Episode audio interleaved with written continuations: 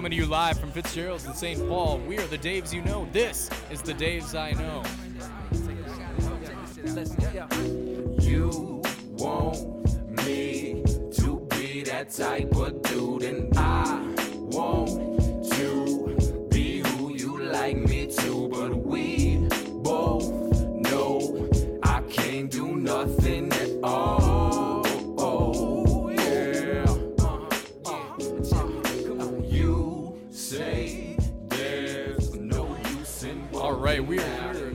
Fitzgerald's, usual stomping grounds. This place is packed tonight because Yeah. the Wild are down three games to nothing, and uh, I mean, everybody wanted to be here for the uh, the funeral, the Yep. death, People the paying death, their the death rattle of the Minnesota Wild. Uh, but Wild are winning. you know, it, it's almost like just seeing a body slightly move in a coffin. You know, it's it doesn't make you feel hopeful so much as it just makes you feel uncomfortable. So I was, I was getting ready for tonight, getting Makeup. yeah, makeup, all that stuff. Um, I was actually, uh, I'm a huge hockey fan. Most people don't know this about me. I grew up in Minnesota. I played hockey growing up. I was a goalie. I was a little, I'm kind of fucking weird. Most people know that. Um, Yeah. But I've yet to wear any Minnesota hockey gear at all during games of the series.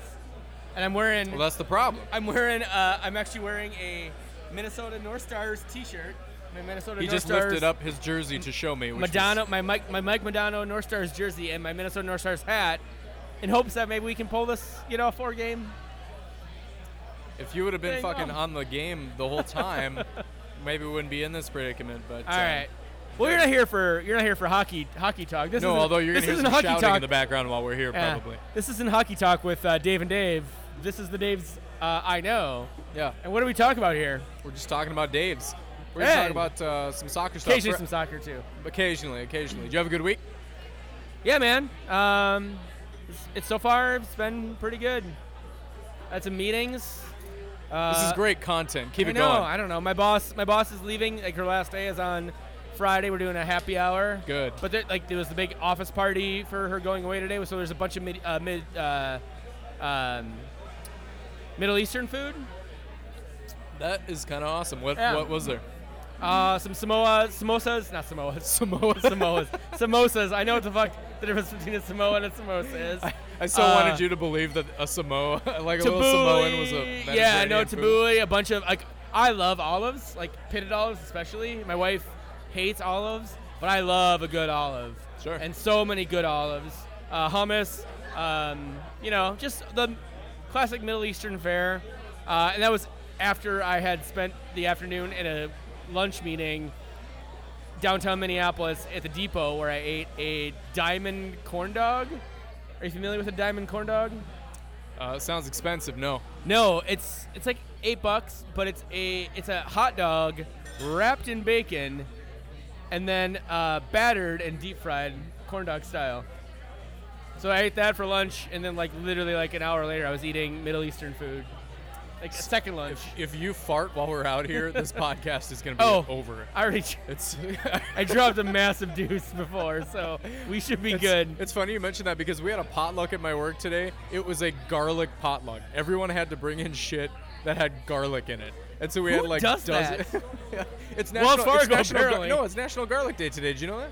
I did not know that. Yes, it is. Well, that's good. 'cause it's actually The a day lot of before Eastern fans 420 garlic in it. is uh, National Garlic Day. Ah, so, you fair know, enough. whatever that means. I don't know. So my br- I'm not gonna fart, but my breath is gonna be terrible here. Do not kiss me uh, like usual. Don't not worried Let's, about that. let's talk all. about soccer. None of this, Okay. none of this is gonna make the final cut. Uh, let's talk about some soccer. We have a game to talk about. I've got some serious uh, mixed feelings about it.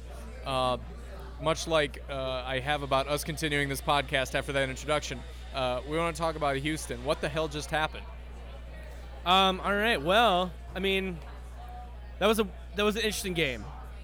Yes. Uh, tale of two halves, honestly, and even still, I mean, we came away obviously with a point, but Houston mostly dominated that game, with some really interesting spurts of Minnesota being kind of amazing.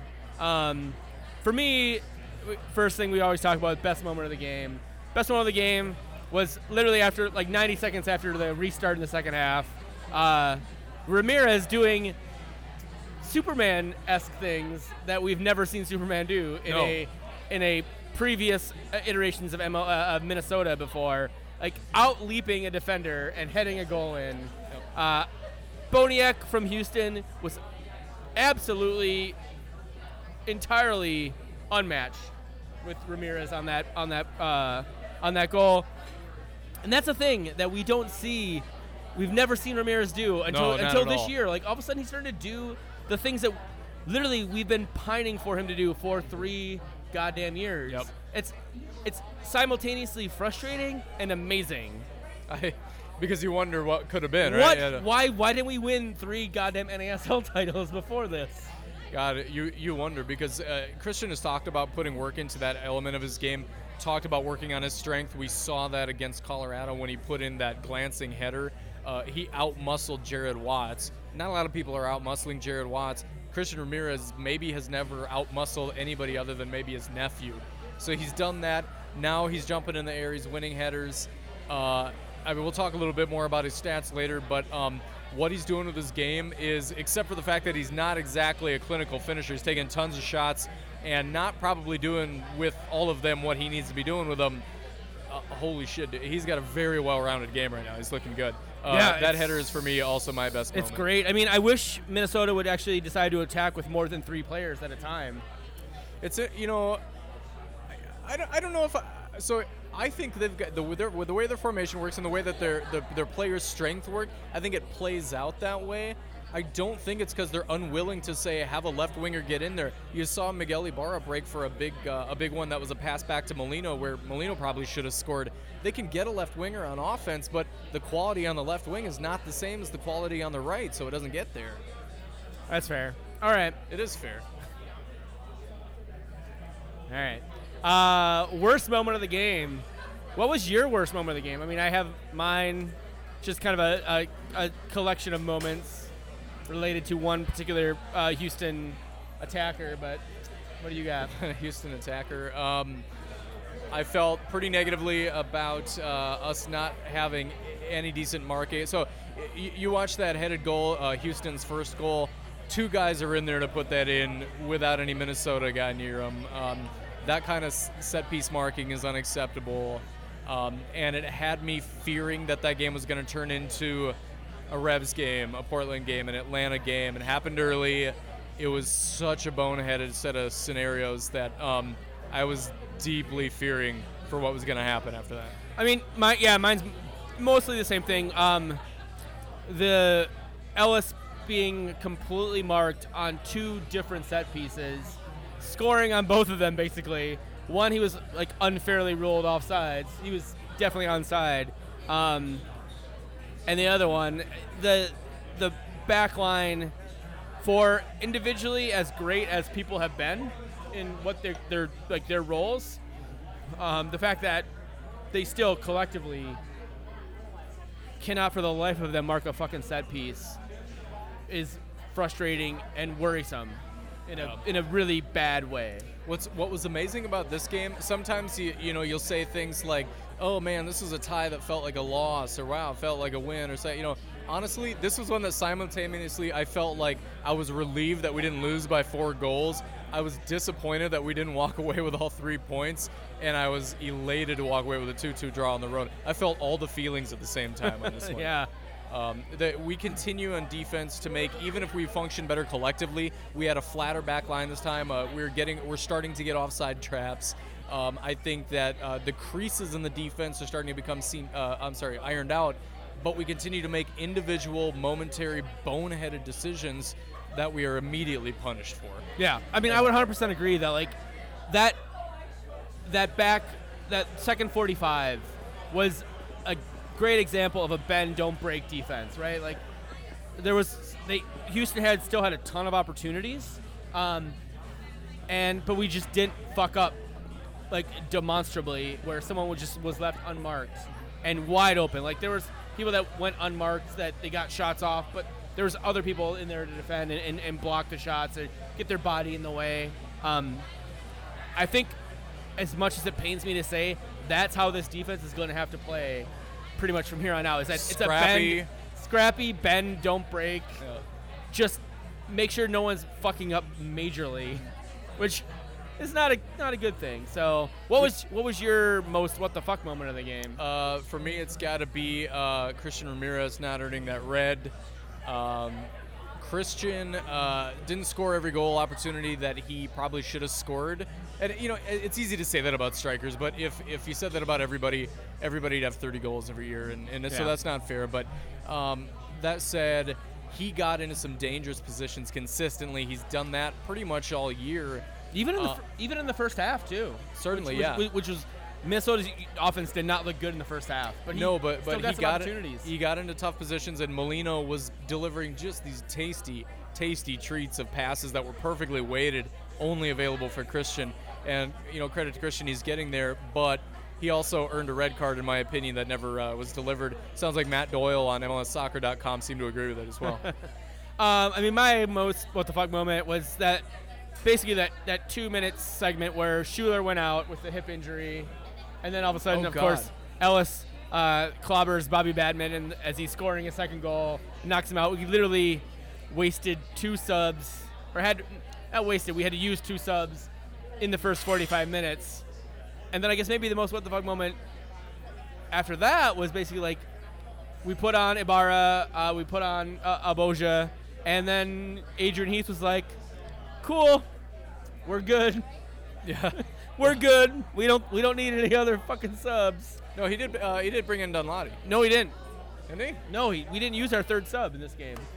Danladi did not come on, even though he should he should have come on for Molino early, like in like the 80th minute, but he didn't come on.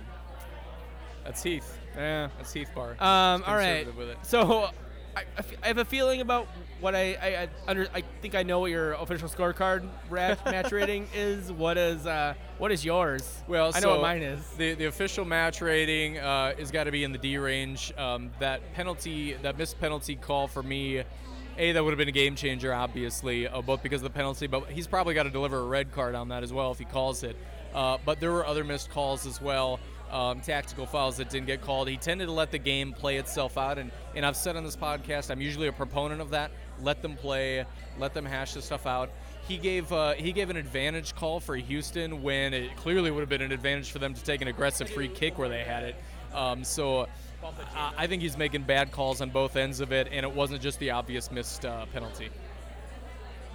Yeah, I 100% agree. I think this is Um, our first genuinely bad uh, uh, referee it was it was experience. yeah it was year. bad. I mean, and it wasn't even like egregiously bad on on just Minnesota. Like the Right. offside call was terrible for Sure. Elis. Like that definitely should have been a goal. Yep. Uh, the the uh, Ramirez penalty definitely if he calls that penalty or calls that foul, it's definitely a red card too. Like And what comes after that? How many dominoes fall from that moment? How different does this game look? if- that's if, he gives exactly that and, and, like that is like that's when that particularly when you know it, it was a particularly bad refereed officiated game. It's like like obviously like oh if this happens then who the fuck knows. Well, you know, else is gonna co- happen? counterpoint, does that mean that you should only give those calls when you're truly certain? I mean, you don't want to have an undue impact on a game that shouldn't be earned, so you want to be damn sure. I think that's pr- that's the logic they're taught. Um, that said, well, what can I say? We got the benefit of a TV, right? Yeah, that's true. I mean, they don't have a replay yet, and I don't even. You want it? I I like. Can we have a replay episode? We, all we talk about is replay and pro rel and uh, what else? What Uh, else is can there? We, can we not do that? I don't know. Women's pay. I Just mean, have yes, the, we the can issues talk about one. that. Yeah, let's talk about like the issues that are important, like uh, paying our women properly and all There that. Yeah, like not yeah. fucking replay or pro rel. I'm, s- I didn't mean to equate women's equality with whether or not we have Pro rel. replay. yeah, I'm sorry. I didn't mean to equate Yeah. those things. I just meant Uh, hot button yeah, those, topics. those pro rel uh, truthers are not as good as the actual women's equal pay truthers are, which I think Fair enough. All right. Anyways, uh, so our next ready to do start of the game. Uh, for me, it's, I mean, obviously it's Kevin Molino. Like that dude's been fucking on fire. You, you've been advocating for Molino uh, consistently for a while now. Um, I was like, oh yeah, Ramirez, but watching watching specifically what Molino did in that game, how he set up both of those goals, um, is I, yeah, fully on the board that he's easily the best player on this team, and maybe maybe uh, one of the best players, at least uh, at his position in, in MLS. I think he's certainly one of the best wingers, and fa- fantasy will tell you that's true. He's I think uh, fourth ranked or something for uh, for wingers. So um, on a team that kind of sucks. So you know, good on him. Uh, anyways, I think it's Molino for me too. I feel like week in and week out, we could probably say Molino put in a pretty good show and, and keep giving this award to the same person. For me, it wasn't even just those perfectly weighted balls, the fact that he can win 50 50s and dribble around guys. He's got all that, but it's that we saw him all over the pitch. Um, Heath right now is on a tick where he will have Molino on the right and whoever's playing left wing play the entire half of the field that belongs to them, not just sticking wide. He's covering that amount of width, plus he's tracking back to defend consistently. He's consistently as far back as Thiesson is. I don't know where that guy's engine is. It- it- he's going to need to be rotated occasionally because nobody can keep up the kind of pace that he's being asked to. That said, our results suggest we may not be around the Open Cup and certainly not Champions League very long, so maybe he can do it week in, week out. I have no idea, but the engine the guy's got, you know, never runs out of gas. Yeah. I mean, on that same vein, um, I would say uh, Ibarra put in a really good run when he came in. Kind of doing good. the same thing that Molino was doing, doing the Ibarra things that we remember from two, two and a half, three years ago when Ibarra was basically bossing NASL, basically doing what Molino's doing uh, right now, ta taking over his half of the field, cutting in, basically controlling that and tracking back and bailing out his defenders, uh, covering for them as they're making runs forward. So I mean, I put Ibarra up there It's kind of like he's not my he wasn't the best player in the game. I mean, obviously that was Molino, but he was one of my you know top three. Um, the other person who just keeps putting in like Yalman's work, like the dude just keeps fucking doing shit, is uh, Brent Kallman. Um, I mean, obviously there's my love affair with Brent Kallman is well known. You don't need to say that, but he keeps he, he's not the best defender in MLS, but the dude wins tackles. Like the fact that he's not gotten a yellow or a red card yet, kind of blows my He- mind. He has two yellow cards. Does he have two yellow cards? Okay. In fact, he hasn't got a red card He's- yet. He has honestly, Kallman has the right amount of yellow cards. Yeah. He, he- uh, every time the ball's coming at him, and I watch uh, uh, an opposing offense running at us right around his uh, crease there, I'm thinking just like. The fucking General Lee jumping like, well, how's Kallman gonna get out of this pickle? and like he he does it consistently, just with tackles that Yeah. if he misses them, we're fucked. And he pretty consistently makes them. So if he takes a yellow occasionally, uh, doing yeoman's work, that's fine. yeah. Okay. Uh, who's your shittiest player of the game?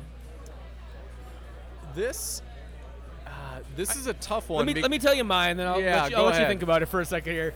Um, so I mean, again, we talked about last week. There wasn't like there wasn't someone who was egregiously shitty on the field like as there has been in the past, which that's a good that's a step forward. That's a good sign. Certainly. Um, we're moving forward. Um, I think last week I even gave it to Heath because I was like, oh, with the formation or whatever. Well, you, you can almost do Uh, that this week too. Yeah, I mean, I give it to Schüller, if only because he was de- poor, poorly deployed, which wasn't his fault, but he was supposed to be the connection between Yeah. uh, between Warner and Cronin, which was a bad decision, which is why Heath is partly to blame here. Um, in the midfield to uh, the attack. Um, when Schüller went out and Ibarra came in, it was like demonstrably different in terms of how this team was attacking, and that I mean, his uh, his inability to connect was his fault. Was it because he was poorly positioned? Probably, which is not his fault. That's Heath's fault. So, what do you got?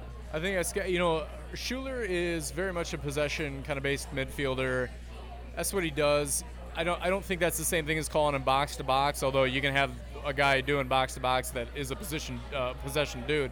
I don't think that's Schüller. I would love for us to go out and get like a David Guzman kind of dude who can be athletic, get get from the six to the six and all that. And Schüller's not that. So I was disappointed too. But let me give a controversial one here. Calvo. Uh, I, I think he's most accountable on that first goal. I don't think that he put in a particularly good shift on defense. Um, again, this is not the you know Demidov egregiousness levels that we were seeing earlier on, but I thought he had a lousy shift and uh, uh, might be a very different outcome if he doesn't um if he pulls his head out of his ass on that first goal. Yeah, no, I mean, I don't think that's super controversial. I mean, he did not look great in the game at all. No. And I mean, I know we're What a we're- refreshing uh, place to be that is actually though, because you can expect Calvo to come back next week and say, "Okay, I'm going to do Calvo stuff again." Yeah. There was a time when we were wondering, are any of these guys going to step up and do anything That's reasonable? true. That's true. So I'm feeling And- a lot better. I mean, especially I think it's coming with uh, with the Gold Cup coming up. I think Calvo's going to want to Calvo and Venegas. Like Venegas was also relatively quiet in this game. Um, I think with the Gold Cup coming up in about a month and a half, like these guys are going to want to put in some fucking work because they want to be called up to their national national team. So The Ticos. yeah. All right. Let's move on to other United news here, uh, brought to you by David Zeller, who is now funding the podcast. News to him. That is 100% not true. That's Uh, Anna, I, I'm not funding the podcast. so. Uh, we talked about Kevin Molino being our man. Kevin Molino was named to the bench of the MLS Team of the Week. Congratulations to Kevin Molino, which is, you know, again, the Team of the Week is the thing that really favors getting on the score sheet. You know. Uh, Yeah. That Molino is consistently putting in great balls and all this other, you know, work rate and stuff like that, and getting recognized for it. Awesome. Yeah. Just shows you how great it was. Yeah, so another, I mean, there wasn't a ton of United news, so I, we just pulled out some sort of like some tidbits and some facts for you guys. Uh, this you may have seen this on Twitter. Christian Ramirez is number three in the Golden Boot race right now. Um, here's some fun facts about that. He's the only one who's without a penalty, so he's not taken any penalties. Molino has taken two, so Christian Ramirez has five. He would be Uh, at seven goals. yeah, and and the, and the leader, he's tied for basically second with five goals. Uh, the leader has uh, is Diego Valeri, I believe, with six. uh, um, Torres. oh, Cubo Torres, Torres. Cubo yep. Torres, yes, that's right. Um, so if, if Christian were taking those two if penalty Christian kicks had taken those two penalties and made them, he would have be at seven. Molino took those two penalties. Um, he's also the only person in the top five who has not actually played against Minnesota United, which is saying a lot. You know, it about says a lot about Christian and it says and a lot about Christian. exactly. So those are some fun, some fun facts for you guys. so let me ask you. Uh, it's not a. Okay, I'll call it a controversial question. Do you think Christian should be taking the penalties? I don't, that's a that's a that's a good fucking question. I mean, Molino in that uh, that first game, uh, the the Atlanta game, he drew the foul. He literally ran, got the ball, and put the ball on the spot for himself. So, I think Molino is the guy who takes the penalties on the team. Um, and I, so I don't know. I mean, I don't know if Christian should be taking those penalties. I think if it gets closer, I think as, as we move on through the year, like throughout the year, and if there's an opportunity for Christian to be chasing that golden boot, I think Christian should be taking those penalties. I know this is a lost year in terms of making the playoffs for Minnesota. Spoiler alert: we're not making the playoffs. What? But if we could get a chance to get someone like near the top of the golden boot, right, or someone chasing, you know, chasing some accolades, Minnesota should be doing that, and Christian Ramirez should be taking those if, if that's the position he's in. So uh, you know, I think Molino's penalties have looked really good this year. I don't mind. And they Molino- have they've been great. Yeah, and I- don't know why you messed with success there. Even though I'd love for Christian to walk away with the fucking record his first year, or whatever. Uh, that said, um, it seemed on that first penalty that we got that they were hashing that out on the field. Yeah, Molino ran after the ball. It seemed like there wasn't perfect direction there. If that's the case, and I could be wrong, God, I pray I'm wrong. If I'm not wrong, Heath needs to clear up confrontation on his team by making it clear whose responsibility it is. I'm thinking about Kei Kamara uh, in Columbus and the whole aftermath that happened two years ago uh, when he left over a huge fallout with another team member. It had been brewing for a while, but it happened on a moment where they both fought openly on the field over who was taking a penalty. Yeah. Uh, I mean, I, I, I don't think that's going to happen, but I don't, I don't want to see any of that kind of shit. I don't want there to be any question. I think that is probably the least of Minnesota's concerns. If we're worried about people taking penalties, it's probably the least of our concerns right now. Well, Especially if uh, they're not going to give them to us. Hey, Yeah. uh, Yeah, Tell us about the offense. Um, so one stat that's uh, that's funny and awesome, but also terrible and depressing is that we have Minnesota has the fourth best offense at uh, 12 goals for In the West um, or MLS? in uh, in MLS Jesus. actually. Yeah. Um, What about our defense? but however, we've allowed 24 goals, and no one, the next closest team, uh, has allowed 11 goals. So we- we've allowed 13 more goals than the next closest team in We've- MLS. We've more than doubled the amount of goals as the second to last team. yeah. So that's a that's a fun little fact for you.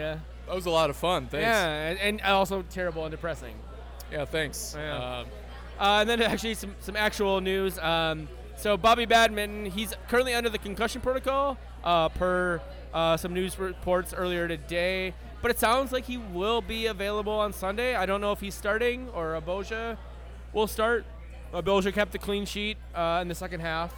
Um, but to his credit, Shuttleworth has made some pretty amazing saves in the time Yep. that he's been between the between the posts. So Yeah, who, I- who would you want, given presuming that Shuttleworth passes concussion Totally protocol, he's good to go? I think who would go you with- want I think you go with Shuttleworth. Uh, he's he's shown great saves. Um, he's he's dealt with what's been put in front of him. You know, the defense has kept him busy as he's played.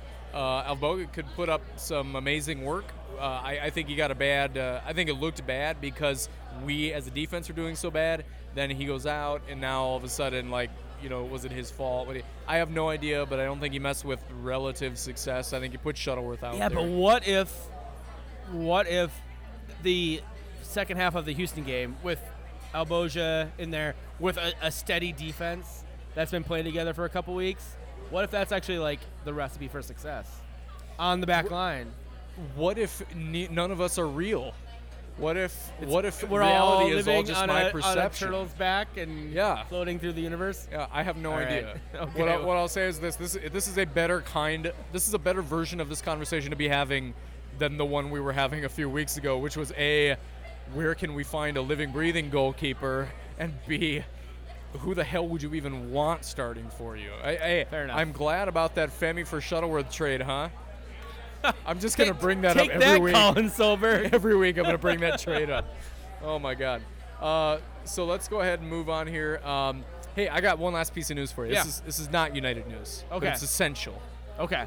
Last week I talked about the NWSL Fantasy League. Yeah. Right. Right. Yeah. I made a team. It's called FCKCU, uh, FCKCYOU, and it, basically, if you glance at it, it looks like it says "fuck you." That's the joke. Uh, out of 7,100 entrants, I got third place last week. Holy their fantasy shit. It was a huge fucking week. Holy shit, Yeah. man.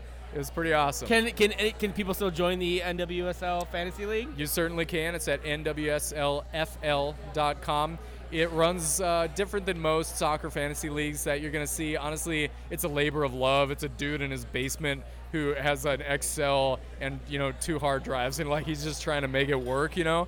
Um, but it's it's cool stuff. It's a way to learn more about the players, the game, who's successful and who's not, and uh, it's a hell of a lot of fun. There's some great team names out there too. So Eh, Seriously, like, give the ladies some love. Like, as we They're talked about last amazing. week, they're the best uh, soccer players in this country. Actually, other news: Mallory Pugh turning pro. yeah. Pew pew pew. she pew, she pew, continues pew, to not respond to my letters. But uh, that's because she's going to be making that NWSL Because- money now. Because she's 20 and making the NWSL money. She's not 20, she's 18. oh, she's oh sorry, that's shit. She's 18, and she doesn't need your Wells Fargo vice president money. God, that's right. I didn't even think about that, boy. Oh man, the only thing I had to offer her is all gone. Let's uh, NW that NWSL money. versus that Wells Fargo vice president money. hey, Yeah, the, that white man and like Wells Fargo vice president money. uh, the minimum salary for NWSL jumped up to fifteen thousand dollars a year this year. So So that's like she doesn't need me. I remember when I was 18, I think I made about fifteen thousand dollars a year. Yeah, so she's right on pace, right? Yeah. Yeah. Yeah, I okay, didn't play soccer. So, so someday soon, hopefully, you'll be uh, adding Mallory Pugh to your fantasy uh, leagues. No idea if she's going to go NWSL or chase that European money. I go no to go to Europe, Mallory. Go to Europe. You know, it's it's interesting. Uh, there, basically, it comes down to this: there's more money playing soccer for her in Europe, maybe some better teams in Europe, but there's probably more endorsement money here in America. So she's got to choose money-wise where she wants to go, and soccer-wise what's more important to her. And you know, where whatever she decides. You know, a lot of people have gone to Europe in the last year, uh, and she'd be following their lead. So whatever. she'll she'll make that money.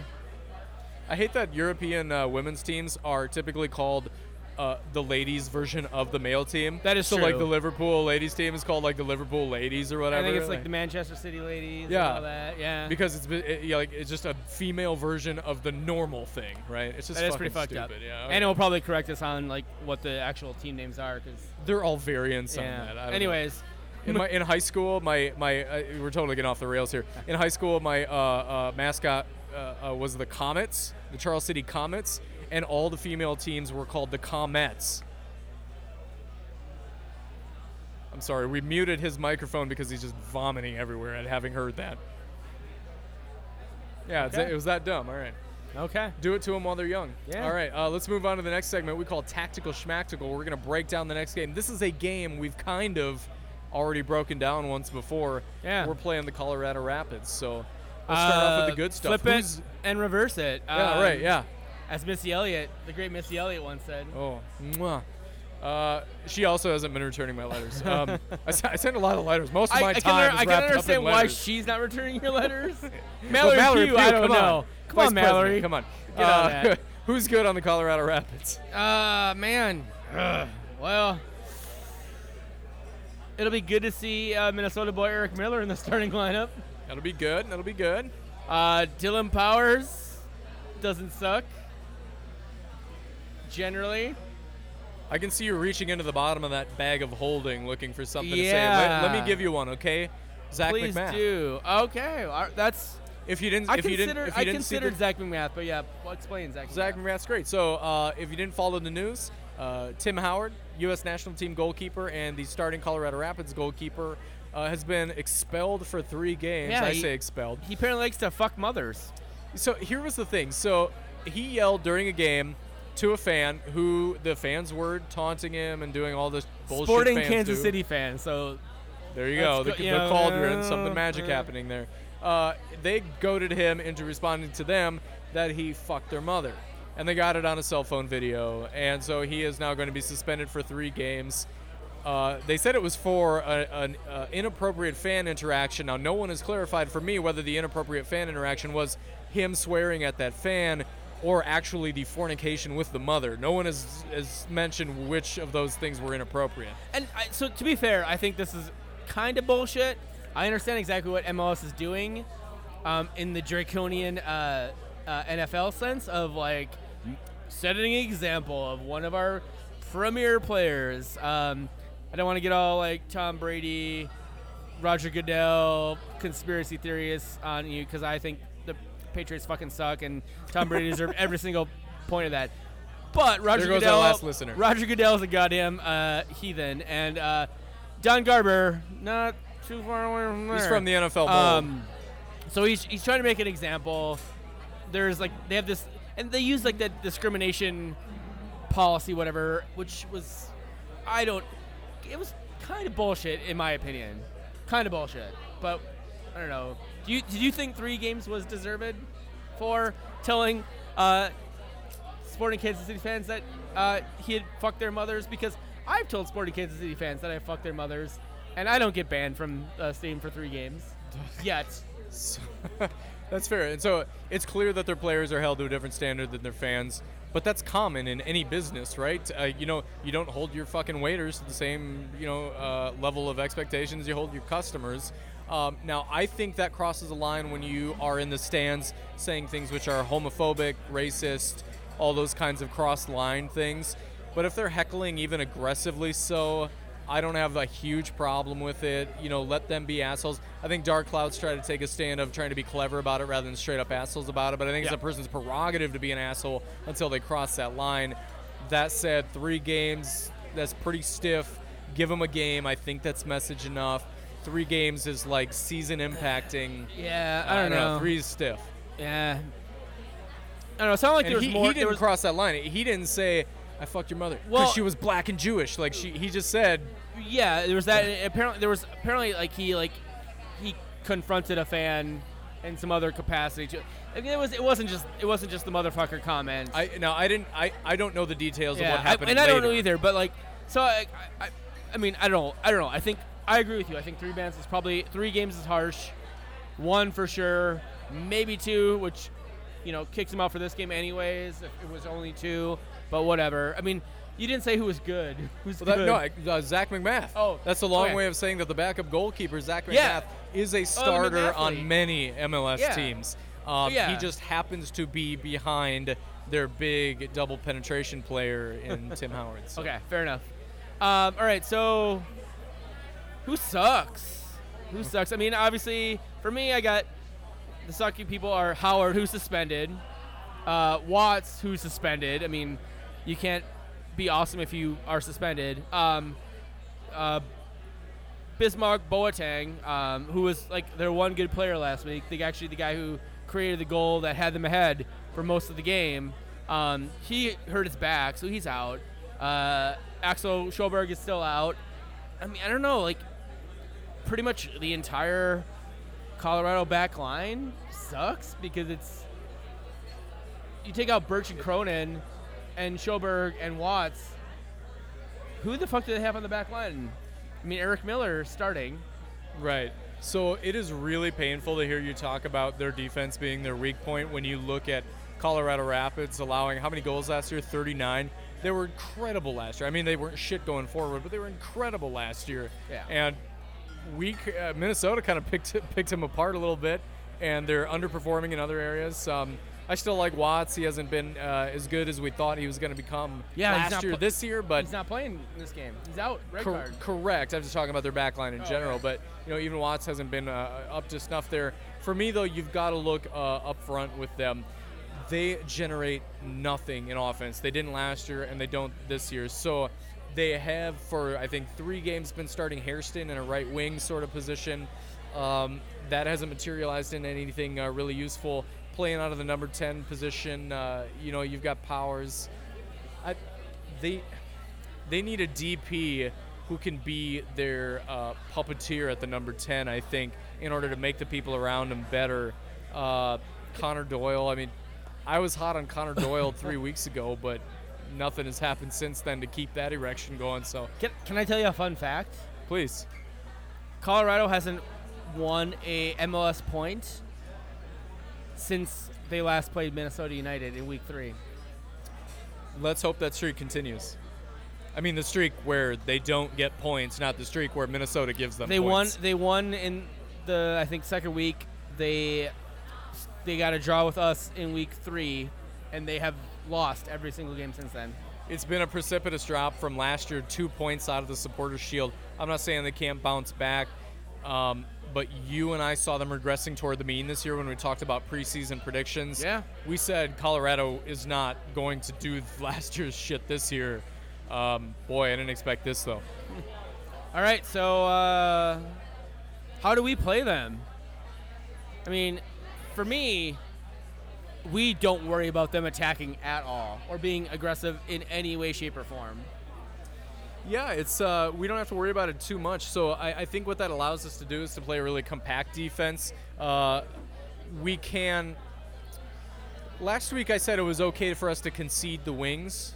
We should play compact because a lot of Houston's offense comes up the middle. Their left winger is going to play right on the edge of the box. He's not going to play super super wide. So let's play compact, concede the wings. We did that and showed that our marking leaves something to be desired. So I'm backpedaling in this moment, thinking maybe I have it wrong maybe because their offense is is a little bit more piecemeal, we can afford to play it a little bit more wide, cover a little bit more ground, and hope uh, hopefully our uh, the gaps between our players, those seams, are not going to be exploited so much by a poor defense. That way, we can cover a little bit more ground. Maybe send the fullbacks pushing uh, high a little bit more often, things like that. Well, their offense is piecemeal. Their defense is basically held together with the uh, goddamn uh, Costco version of Scotch tape. Like, not even good Scotch tape. Costco products are very good. Well, not it's not the 3M version of Scotch tape. It's Okay. the goddamn Costco version of Scotch tape, right? So, if this if this team comes out with a Warner Cronin midfield, and they will, right? Um, I'm, I might lose my shit, and I but I probably won't because I'm a, I'm a, s- a fan of this team.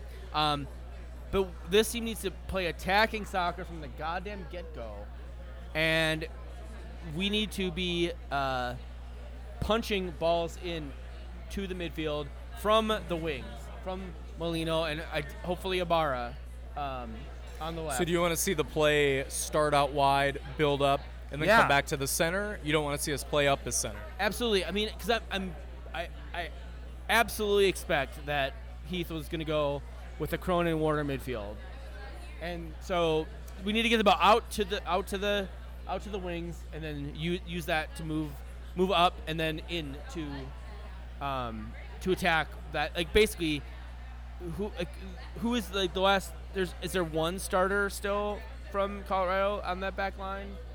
Maybe Eric Miller? No, he wasn't even starting. I don't know. Like honestly, like. And You th- might be right. It's pretty and that's, depleted. And that's the thing. Minnesota has easily exploited um, these Scotch-shaped backlines against Houston, uh, against you know um, uh, Real against Salt Real Lake. Salt Lake. Like this is something we can do, and Yep. honestly, like I think this is the opportunity for us to be an attacking, aggressive team, and as long as we don't give up any stupid fucking mistakes in terms of you know uh, set pieces, Right. um, Missed coverages. Yeah, missed coverages. I mean, even still, like we saw that we can make up for missed coverages in that second half against Houston, as long as the back line is well organized. We can make up for a mistake here or there, as long as you don't give up any dumb set pieces, stupid corners that we should not be giving up. I don't. I don't understand why we can't like keep a clean sheet in this game. And this should not be. this should be the first clean sheet game of the season for me. So, God, that would be amazing. I honestly, that would be as big as our first win was uh, when we played Rail Salt Lake. That would feel amazing. Um, here's the here's the million dollar question for you, okay? Um, and I've been thinking about this a lot, and that is basically who are the starters and where are they playing. So um, I'm going to ask you to say it's going to be a 4-2-3-1, which is what I'm calling the formation we've used at least in the attack uh, the first few weeks or the, the latest few weeks. Um, who do you think is going to play on the left wing? Who do you think is going to play as that second striker slash number 10 slash box to box guy above the two defensive mids? Do you think one of those two guys is going to be a defensive mid, or um, So four two three one. Um, I think the back line is. Uh, I don't see any reason the back line back changes line doesn't change. Yeah. Honest, I mean, what what do I want or what do I think is, is Heath's gonna do? Tell me what you think he's going to do. You can right. say want later. So I think I think he's I think he's and he, I think this is an uh, absolute fucking mistake, but I think he's gonna go Cronin and Warner. Uh, so for the, the two D mid. Yep. Um, and I think that it goes. Schüller is still questionable. There, I haven't really heard anything good about him being coming coming back. So I think it's still. So I think it's um, Ibarra, Venegas, Molino, and Ramirez up top. So if, if Schüller's out, that's exactly what I think. I think you just said the formation that I think we're going to see. Um, but you have Ibarra in front of Kadri, is that right? Absolutely. Is that that was a what you would want, and b what you think that Heath is going to want? I mean, yeah. I mean, clearly, when Schüller went out, Ibarra came in. So I mean, I think that's I think that is where Heath lies too, and I mean that's definitely honestly what I want. I mean, I would I would actually prefer to see a different formation, but that's neither here nor there. That's fair enough. So so if Schüller is healthy, do you think Schüller starts, or do you think you go with the lineup that you just mentioned? If Schüller is healthy, um, I would go basically a uh, a four-one, four-one with Schüller in there instead of Warner. You would go with the Schüller in that sort of D mid spot. Yeah, basically. Well, no, I would do. Would he operate as no, a D Cron- mid? Cronin, in the- Cronin in the D Oh, mid. Cronin as a D and then, mid. and then Schüller as like sort of a um, more of a box-to-box midfielder, helping distribute um, from. And then Venegas as the other yeah, central not, midfielder. But yeah, Okay. see, the, the problem with the like last week was that Schüller was on like on a wing and basically like isolated somewhere. Schüller needs to be in the middle of the field and able to like actually distribute well, as far as I'm concerned. And so, if you're going to put Schüller in a position to distribute, you need to get away, take away one of the, the defensive midfielders, the Cronin or Warner, and I don't think it's gonna be Cronin anytime soon. Cronin's shown to be a, a really good defensive midfielder, but I think Heath is still too gun shy to take away Warner. So I don't. I mean, if if if Heath is playing two defensive mids, Schüller does not have a place on the field as far as I'm concerned. Sure. This is this is a team, Colorado, right now, against whom you can afford to cut a defensive mid if you wanted to experiment. with it, Absolutely, you, could should- do that here. You should never have two defensive mids at home. If you're, especially as a fran- as a as a um, a new team in MLS, like you need to be scoring goals at home. That's absolutely what you need to be doing. If you're not if you're not gonna like grind out points in every single game, which clearly Minnesota is not going to be doing, you need to score some fucking goals. Whether you win or not, you need to score some goals. You need to give your fans some optimism. And putting two defensive mids is not optimism. That is pessimism. That is just trying Well, to fucking Minnesota grind has out a earned win. the pessimism. Minnesota, at their best You're- games, have allowed doubling, two goals. You're doubling down on pessimism. Like, you, we need to score some goals and we need to get some wins. That's fair. I think I think if I had to answer the same question for myself, it's probably looks for this particular game, it probably looks. Uh, you could call it a 4-1-4-1. Uh, I think Cronin is the lone uh, center. Uh, excuse me, defensive mid. The question for me is is, is Schüller. Is it going to be Schüller? Is it going to be Martin? Or is it going to be Ibson? I see Ibson as more of a late sub kind of dude. I don't think he's got the legs to play a decent 90, and he's way too hot and cold for me. When, he, when he's hot, he's super hot, but he, Listen, he we, runs hot we, and cold. we've expressed our Oh, we know Ibson, Ibson, yeah. So for me, would, for me it's love to see between Collin Martin. Col- it's between Collin Martin and uh, Yeah. and Schüller, but I might almost it, it may be forgivable to choose a formation, the four-two-three-one, where you don't even have to make that choice. They're just out of the equation entirely. I think that's the logic there. So, All right. anyways, uh, you know, if we've got, as I said, uh, David Guzman or something in there, maybe it's a it's a no-brainer. We're playing a four-one-four-one style, you know, whatever. So. I think we broke it down. I think we know what's going to happen, but let's talk about who's going to win. Tell me who's going to win Minnesota United uh, against Colorado Rapids. Uh, I have us keeping a Gladium clean sheet, winning 3 nothing. That's funny. This is the very first time I have predicted a win for Minnesota. I've got us winning two to nothing. We've both got us keeping keeping clean sheets. This is a, a leaf turned over, kids. This is a happy day. All right. Speaking of calling games, we called some games last week, and as usual, did very mediocre. I didn't. I didn't. I didn't do bad this week. Yeah. Okay. Well, you got to tell yourself what you got to tell yourself. Let's run down the week's recap. Okay. Tell me uh, Philadelphia versus New York City FC. Philadelphia zero, New York City two. We both called that one. That's right. Um, because David Villa does not make runs in the boxes anymore. He just launches 50-yard wonder strikes where everybody just stops and watches the goddamn ball go to the back of the net. How can you not? It was beautiful. Oh, no, it's gorgeous. Vancouver beat Seattle two to one. Yeah, no one predicted that one. Um, it's maybe like you shouldn't let good goal scorers go to your arch rivals, Fredy Montero, perhaps. Well, he got there pretty indirectly. Okay, never mind. Yeah, uh, let's talk San Jose and uh, FC Dallas actually tied one to one. Neither of us had that. yeah, literally at the death, which is what I imagine living in San Jose is like. Oh shit, literally son. at the death. Montreal and Atlanta. Montreal wins two to one. Zeller, you were actually the only one who called Yeah, it. I know, right? Uh, another stoppage time goal against the 10-man United. Uh, Atlanta United averaging a red card every other game It does not appear to be a recipe for success. It's it's in the it's in the blood. It's in the jersey. They're trying to represent That's true, yeah. man. Uh, OCFC, the OC, Orlando City versus LA Galaxy. Orlando City wins two to one. Awesome late game comeback. We both had Orlando City. yeah, winning. apparently this was the week for stoppage time goals, and the Eastern Conference's best defense keeps rolling on. Oh, Jesus Christ! All the salt pouring out here. Yeah. Uh, Chicago beat the living fuck out of New England three to nothing. Neither of us called that. Schweinsteiger is a man. He will not be denied. God, I just want to eat a Schweinsteiger. I mean, it sounds like it sounds like just No, it's- delicious that's hot basi- dog. You know what it means? It's basically pig fucker. You know not what you eat pig fucker. Is that what it means? Yeah, pretty much. There's like there's like a half a second there where I was like, no, oh man, what a bad name. That's unfortunate. Uh, the New York Bread Bulls won two to nothing against DC United. Not hard to do. We both called that. Yeah, again, what every, t- every struggling team needs is a visit from DC United. You know what I love is that we used to say that about Minnesota United. It's like God, we just use a, a little pump in the veins of Minnesota United to freshen up our team, and I don't I don't think that's us anymore. Yeah. Um, let's talk about Columbus beating Toronto two to one. Uh, we both called that, but it was a it was a game of juggernauts. Yeah. Um, so Columbus might be legit good this year. I Weird.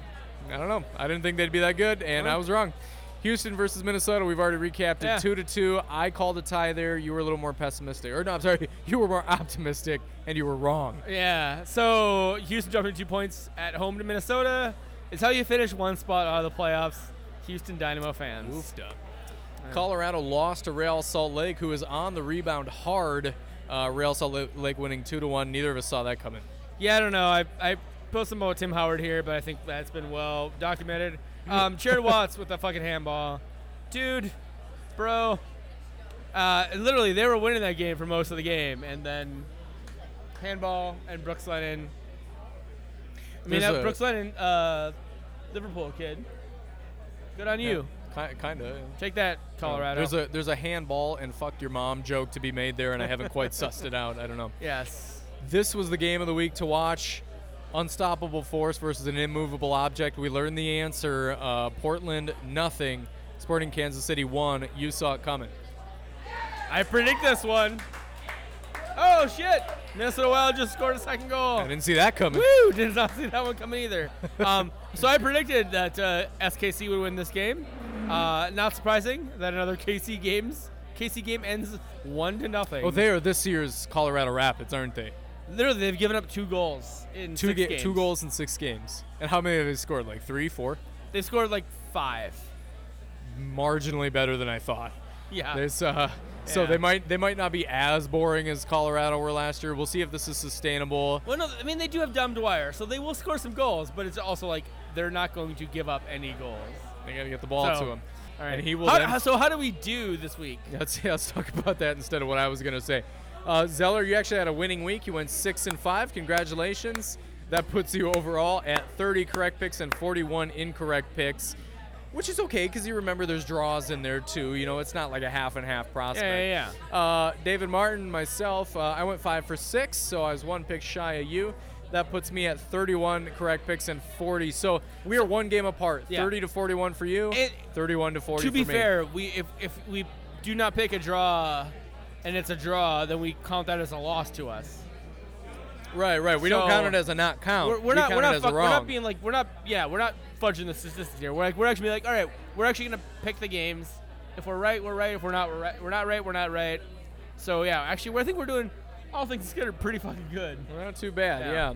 So let's talk about this coming week then, uh, uh, and Ah, we're gonna yeah. start uh, New England versus San Jose, a game that definitely has not already happened as we record this because it's a midweek game. Who do you got? Yeah, that game definitely already happened, and uh, I don't think either of us picked it correctly. I had New England routing San Jose four to two. I had them.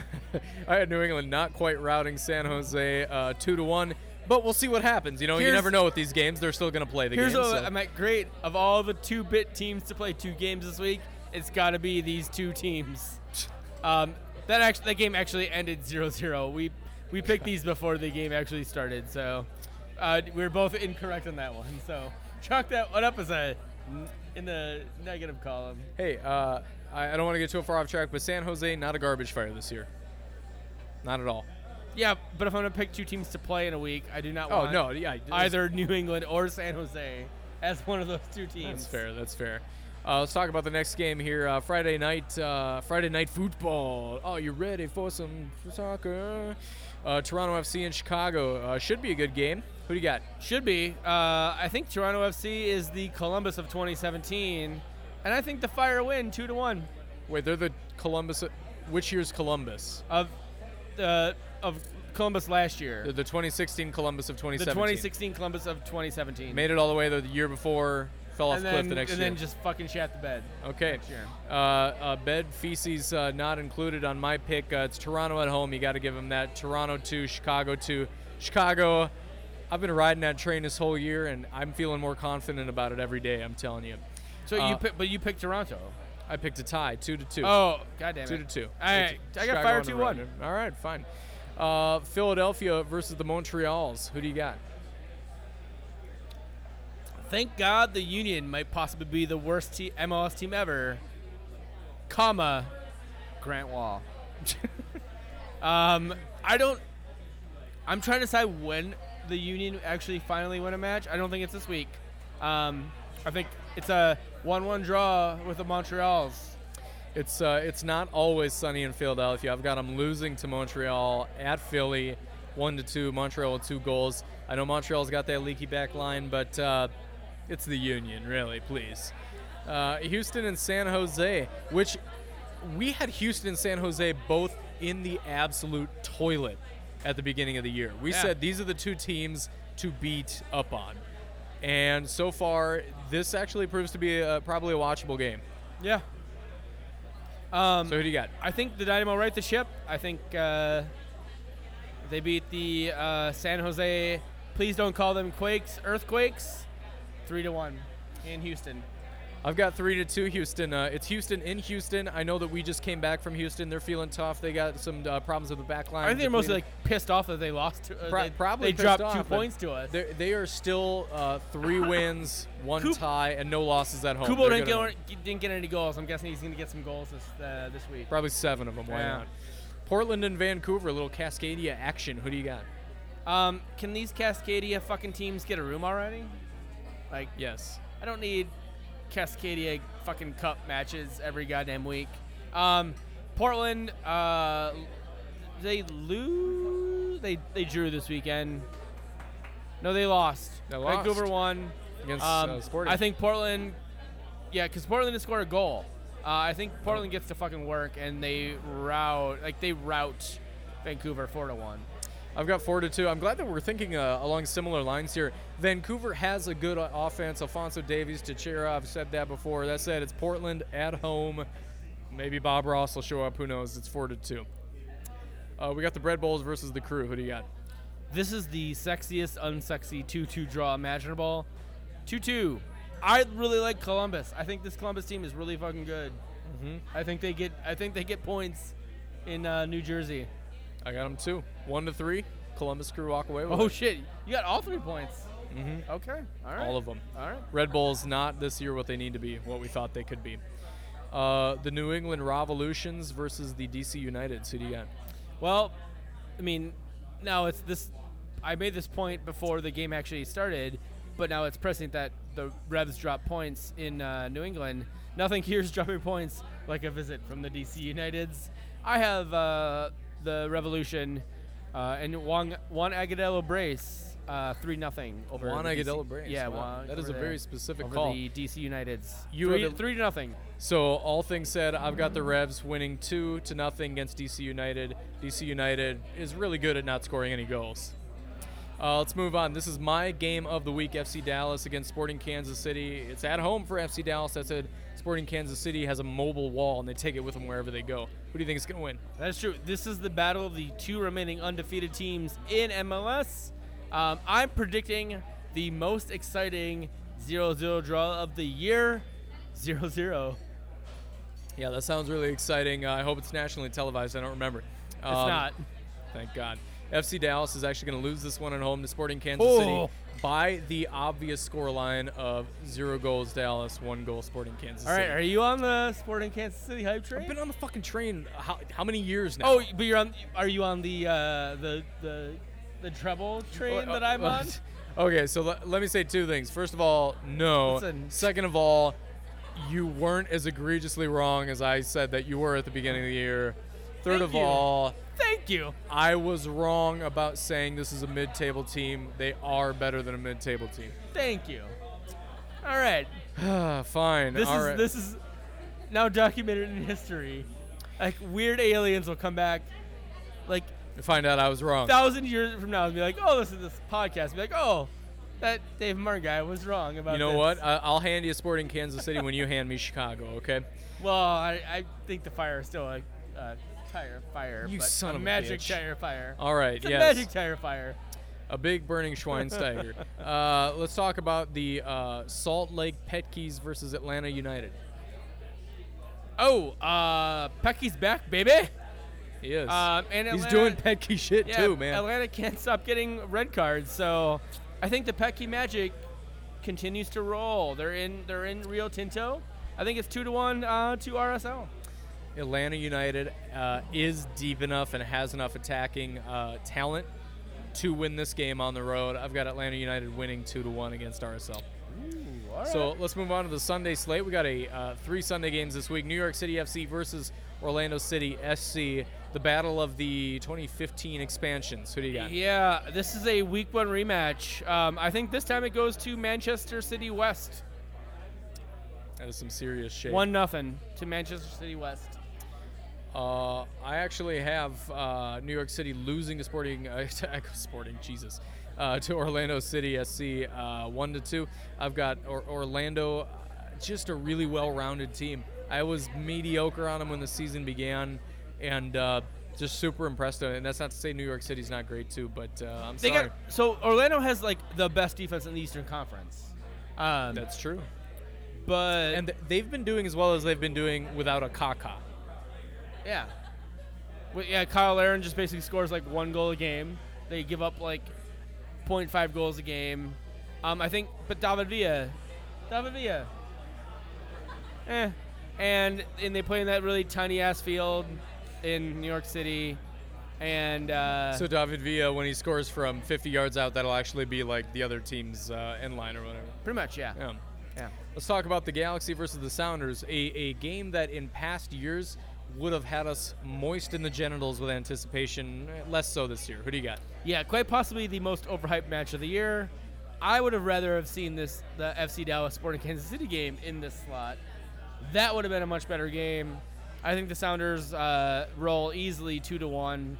I think Galaxy maybe gets one back like after the game is well in hand with Seattle. So I got Seattle three to one uh, in L.A. I almost said in the Galaxy in L.A. It will be also in the Galaxy, and uh, Alessandrini is fantastic, and uh, you got to give him a goal. I don't care how bad they get beat; they got to give him a goal. Uh, last game of the week we've already talked about Minnesota United and Rapids. Remind us who do you got? uh, I got Minnesota three nothing.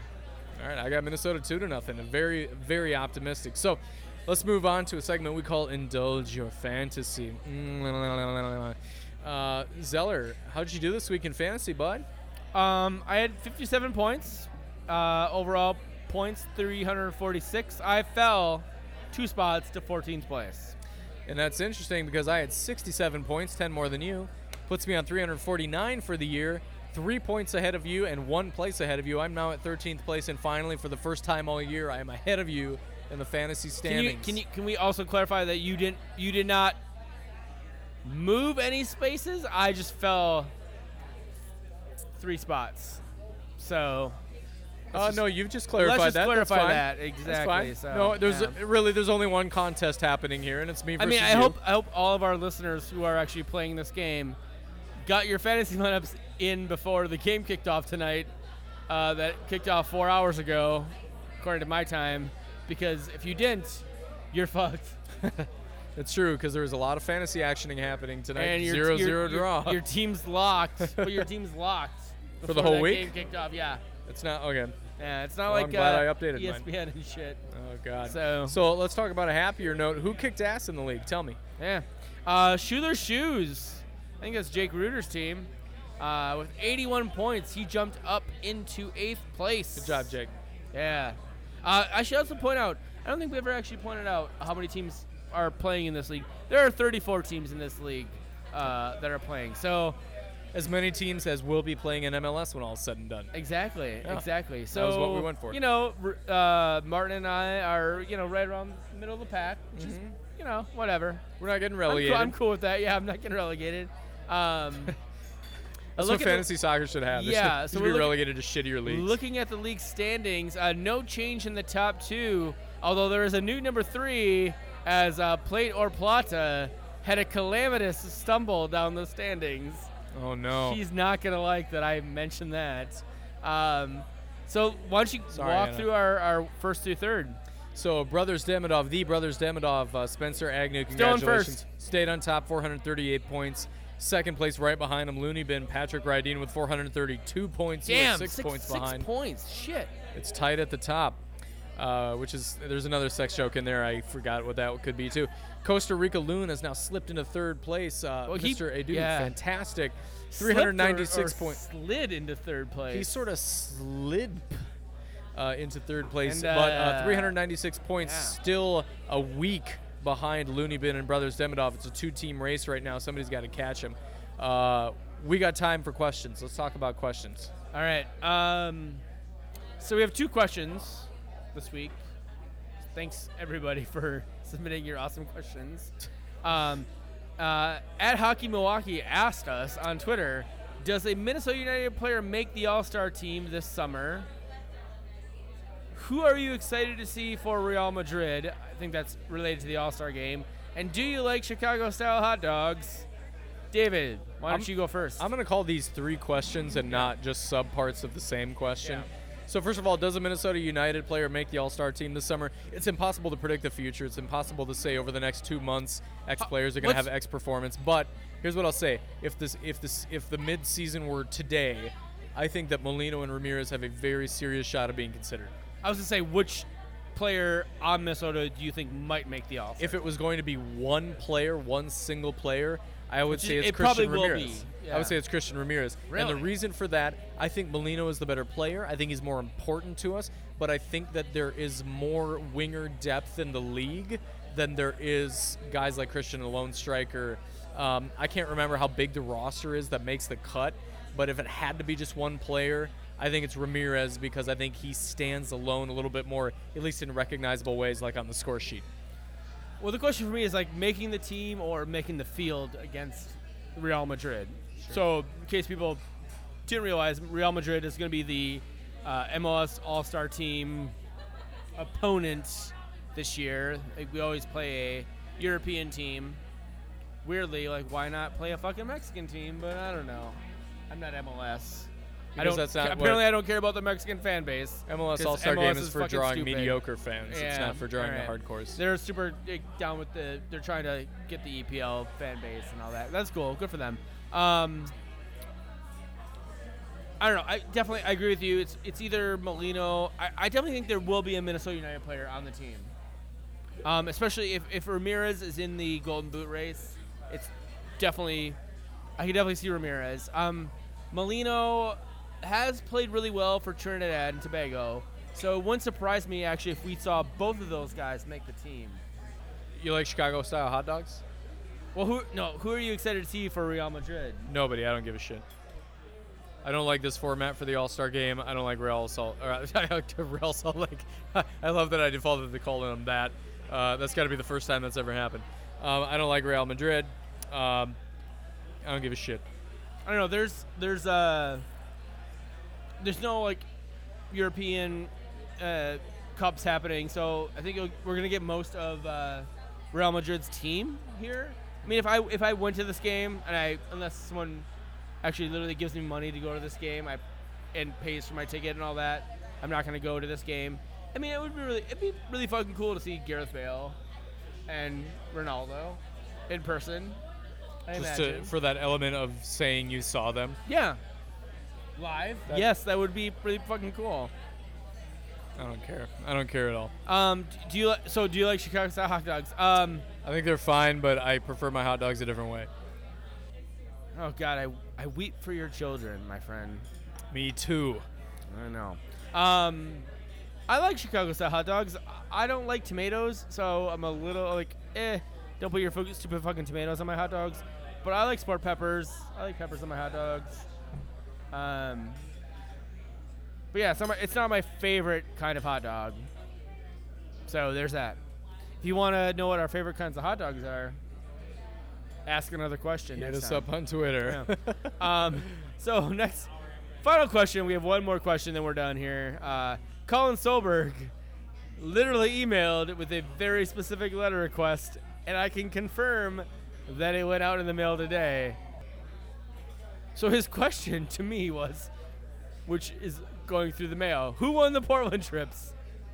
Do you, do you remember like there was a Portland trip that was supposed to be given out to somebody? I don't remember that at all. Team? Okay, I do. No, it was never actually announced, and there's a mailing address to figure out all that stuff. So I'm actually, I have. There's already a letter in the mail to the team to figure out who won the Portland trips. Awesome. Yeah, and then so I love other. the Minnesota person that receives that and is like, who the fuck? Yeah. Does this have anthrax in it? his other question, because I actually he asked this question and with the mailing address, I was like, okay, cool. But we actually want a Minnesota United question. Uh, how much is Christian Ramirez creating his goals, and how much is it due to Molino passes? Uh, 50-50. Uh, you don't get to see. Christian 50-50. Uh, I think I think Christian uh, has done a pretty good job so far this year of of finding the game. I, I think we don't get to see as much uh, that he does off the ball, but if I had to lean toward one thing or another, probably Molino's setups and uh, the, the the building up field that happens. I, I think Molino's been instrumental for him. You literally talked about earlier how Ramirez is missing shot goal opportunities left and right, and more often than not, it's Molino or Venegas passing to him and putting him in good position. So, I mean, I think it's I think it's like 75, 80% Molino, and then 25, 30%. I could be argued up to 40% with Christian because, as we talked about earlier, um, Ramirez is actually finishing on shit that he did not finish on a year ago, That two years ago. Well, that's that's definitely true. But I, you know, if we're talking about creating goals, no, he's not creating it with spectacular finishing. But I do think he's creating goals with his position on the field. I think he's in the places where a guy like Molino or Venegas can can pitch him a ball and do something with him. I, and that's why I think it's a, a fair split. If I can talk you up to 40, I'll talk you up to 40. Okay. All right, All right. let's close Well- this thing out. Tell us where yeah. they can find us. Well, uh, you can find us at uh, davesino.com, uh, at TDIKMN on Twitter. Uh, you can email your questions always to the Daves I Know MN at gmail.com, Facebook.com backslash Daves Know. Still under construction. We always still get likes on that thing for I some love reason. it. I love it. Um, iTunes, Stitcher, TuneIn, SoundCloud, Google Play soon. Uh, I am at Texas Zeller on Twitter. Dave Martin, where are you? I'm at offensive underscore loons. This was the Daves you know. This is the Daves I know.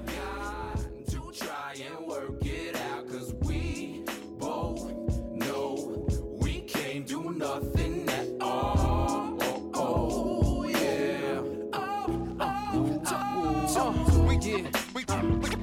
we thing, son. Long as you do yours, land here become fecund. Yeah. Uh, We, we do yeah. our thing, son. Through the act, we attract two, hope to reach one. Uh, We, we, we do our thing. do it, We, do it. we do our thing, son. Some will paint a piece, some will spray with a machine gun. It's mad work to be done. Uh, we, we do our thing, son. Son, son, I can't do son. nothing at all. Y'all know we can't do nothing at all. Uh, nah, yo, I can't do nothing at all. Y'all know we can't do nothing at all.